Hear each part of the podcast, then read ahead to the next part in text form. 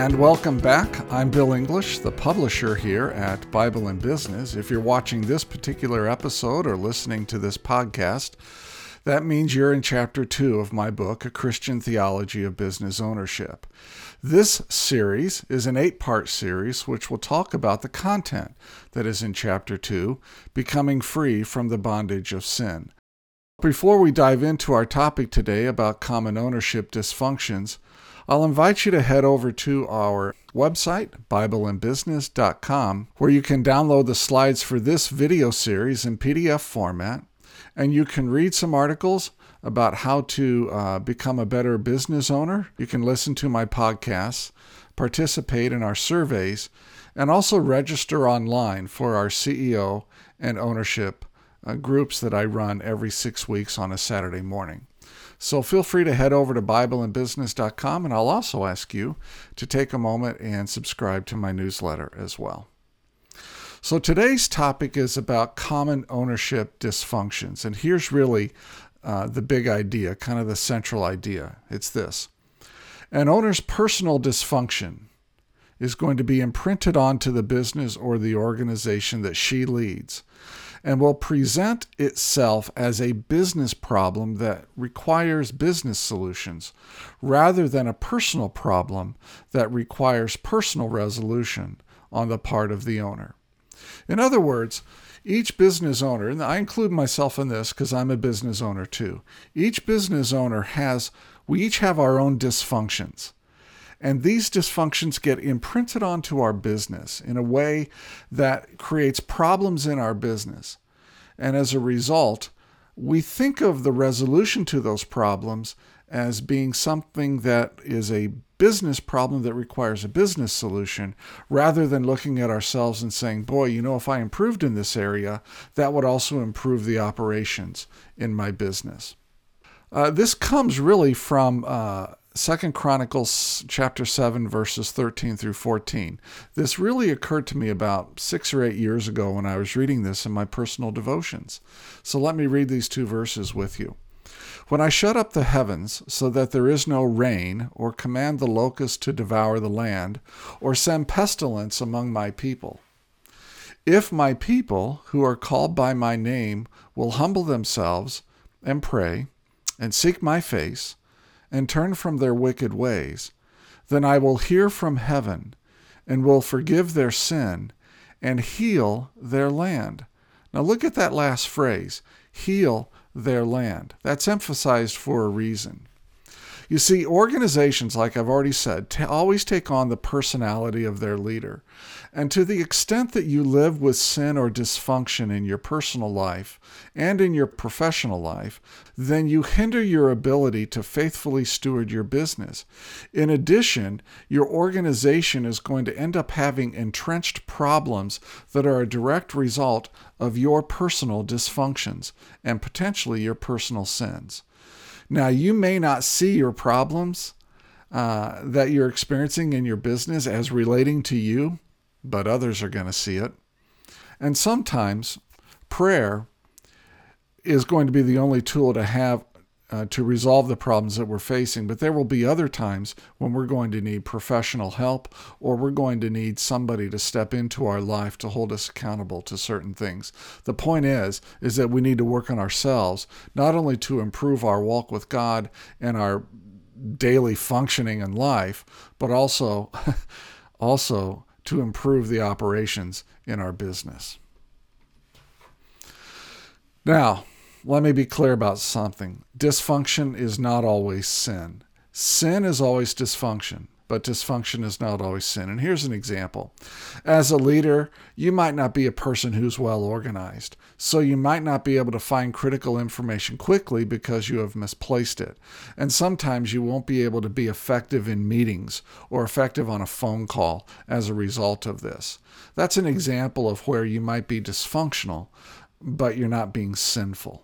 So, what I'd like to do here is to go over some common ownership dysfunctions and the common results that, that come from these dysfunctions. And I'm going to encourage you, if you're a business leader, business owner, a ministry leader, a leader of any kind, I'm going to encourage you to take a hard look at yourself as we go through this list. If you're like me, you're going to find yourself on this list somewhere, maybe more than once, probably more than once, actually, like I do. And I think it's going to be good for both of us, for both you and I, to really face into some of the dysfunctions and potential sins that we have and say, you know, this is something I need to shore up within myself. So, look, if you're an owner or a leader who avoids conflict, for example, you're probably going to lose top talent because top talent likes to be at organizations where conflict is resolved. You might be tolerating some incivility on your staff, which is going to kill your staff's productivity. You may not have good teamwork because there's constant fighting between your departments, people kind of snipping and sniping at each other. Uh, you may even have employees who refuse to work with other employees because you're not facing into the conflicts on your staff. You may even procrastinate on difficult decisions because you know that that difficult decision is going to create conflict. Not everybody's going to like it. It's going to create conflict, and you avoid conflict, so you avoid difficult decisions. Another area where uh, owners are commonly dysfunctional is that they tend to not trust easily. I've known a number of of owners who do not trust, so they do not delegate well. And when you hire top talent, top talent wants to be trusted and they want you to delegate decisional and other kinds of authority to them so that they can do their job. If you don't do that, you're going to lose them and you're going to be left with nothing but mediocre talent in your company. Uh, sometimes, if you don't trust easily, you're going to be highly secretive and you're going to be highly secretive and you might also be overly micromanaging other people such that all decisions route through you no matter how small they are they route through you and if you're real secretive with your banker, you're secretive with your uh, lawyer, you're secretive with your other trusted advisors, if you even have trusted advisors, you're going to find that you're going to be isolated and you're not going to get a lot of mileage out of them. And then you're going to complain. Guess what? You're going to complain that they that they just cost you money and don't provide you any real value. Well, the reason they don't provide you value is because you don't trust them and you're not opening up to them and you're not fully disclosing to them the good and the bad of what's going on in your in your uh, business. And just a note here on bankers: never surprise your banker. Be open and honest with your banker. You'll be surprised at how many bankers will work with you if you're really honest with them about what's going on in your company. Not just the good stuff, but the bad stuff too. You might be an owner that's kind of arrogant. And if you're arrogant, guess what? You're going to believe that you're right about most things, even those things that are well outside your training and competency areas. And as a result, you're going to demand perfection from other people, but you're not going to demand it from yourself. And uh, a lot of arrogant owners that I've met do not know the difference between being foolishly stubborn and tenaciously committed. They become foolishly stubborn and they keep going after things uh, and after goals that other people look at them and go, We don't know why they're doing this. They're never going to achieve this.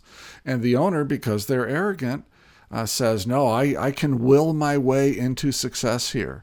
But circumstances and other other people in, in, in the situation say, No, you're not going to be successful here. And you keep trying and you keep failing and you lose the confidence of other people around you because you don't know the difference between being foolishly stubborn and tenaciously committed.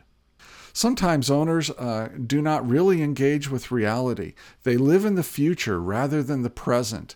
And they excuse bad behavior because they perceive a value that a particular employee brings as being more valuable than the bad behavior that the employee exhibits. And they don't understand the reality that bad behavior, incivility, just kills the culture of your organization. You need a great culture in your organization. You can have a mediocre strategy and a great culture, and that culture will execute that mediocre strategy pretty well, and you're going to get a lot of miles out of that strategy. But you can have the best strategy in the world, and if you have a bad culture, guess what? Your strategy is going nowhere. Good culture trumps strategy. You've got to be able to have a good culture, and to do that, you have to engage in reality.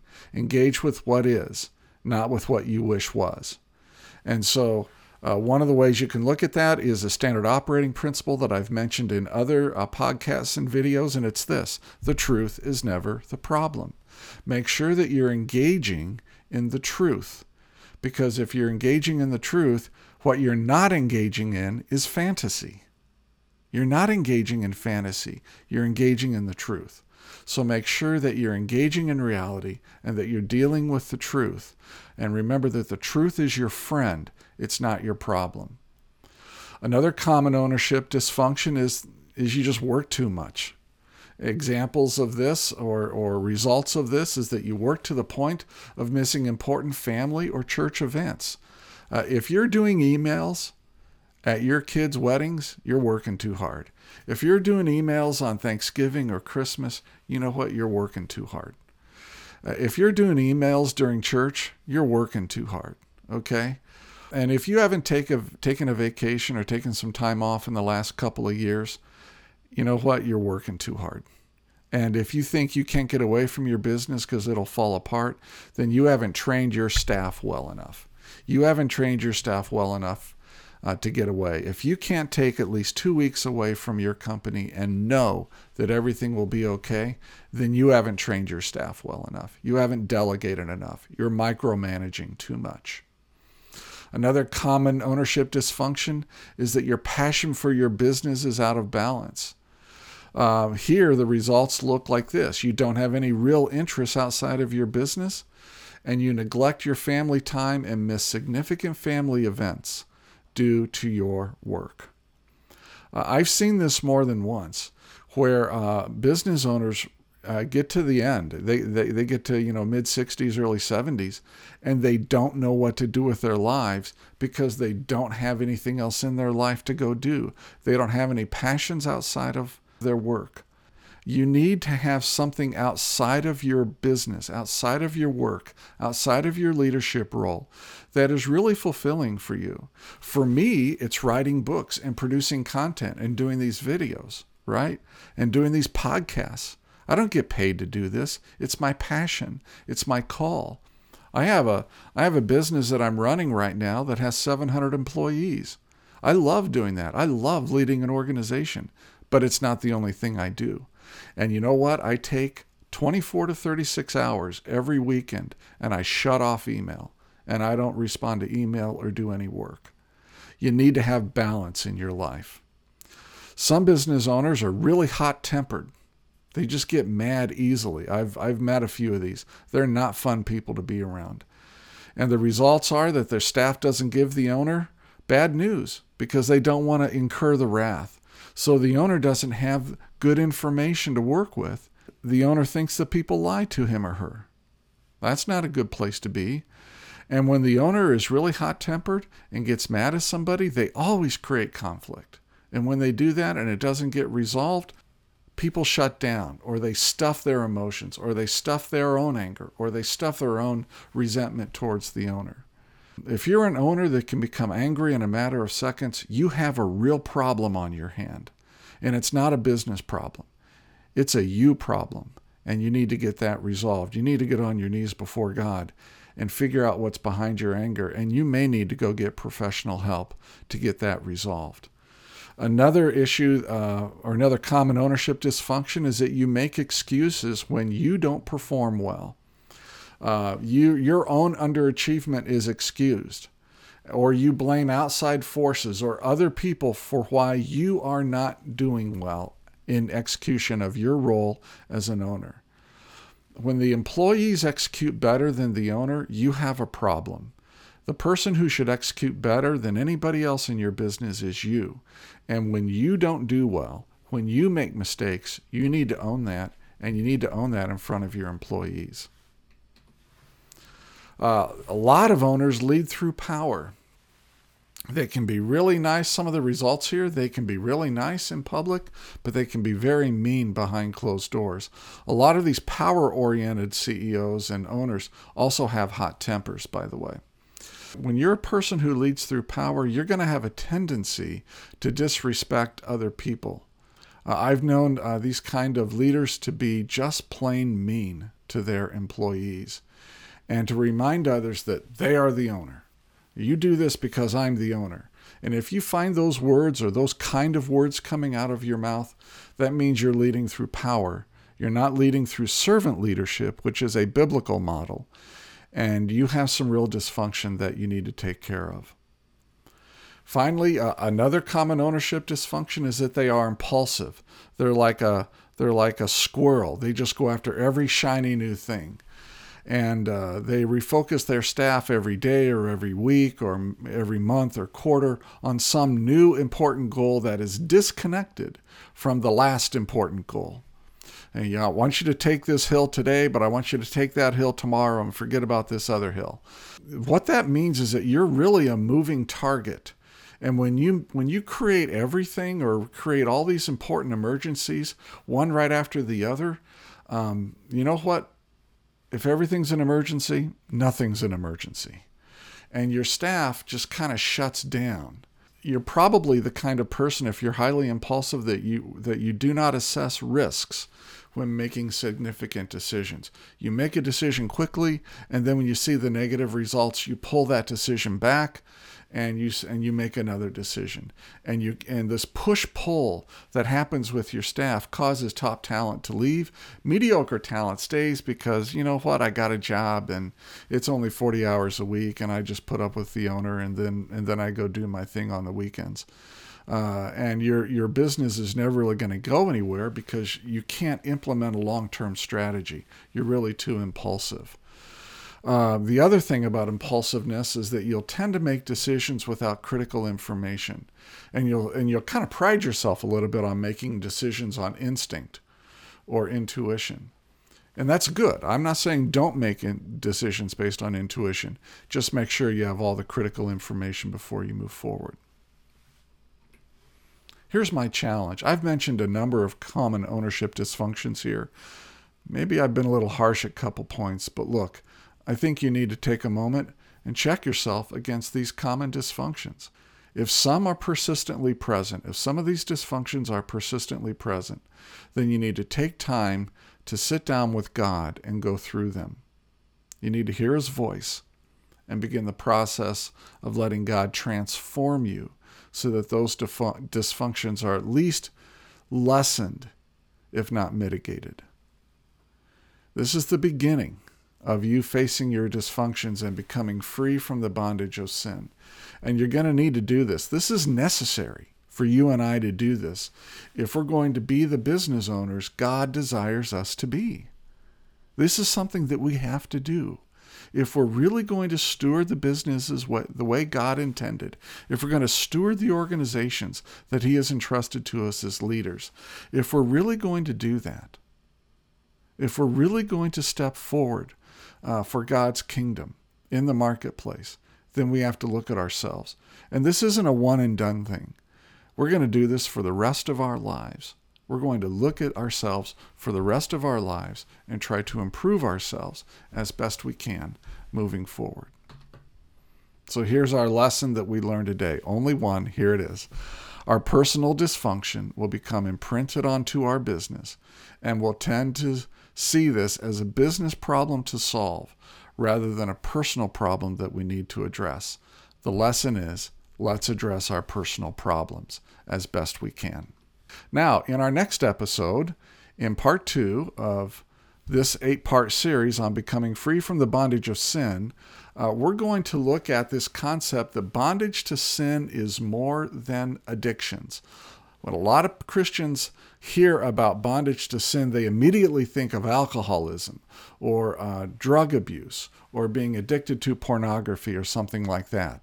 And what I'm going to suggest in the next episode is that bondage to sin is a much broader concept than simply being addicted to something as we think of that in the American uh, vernacular.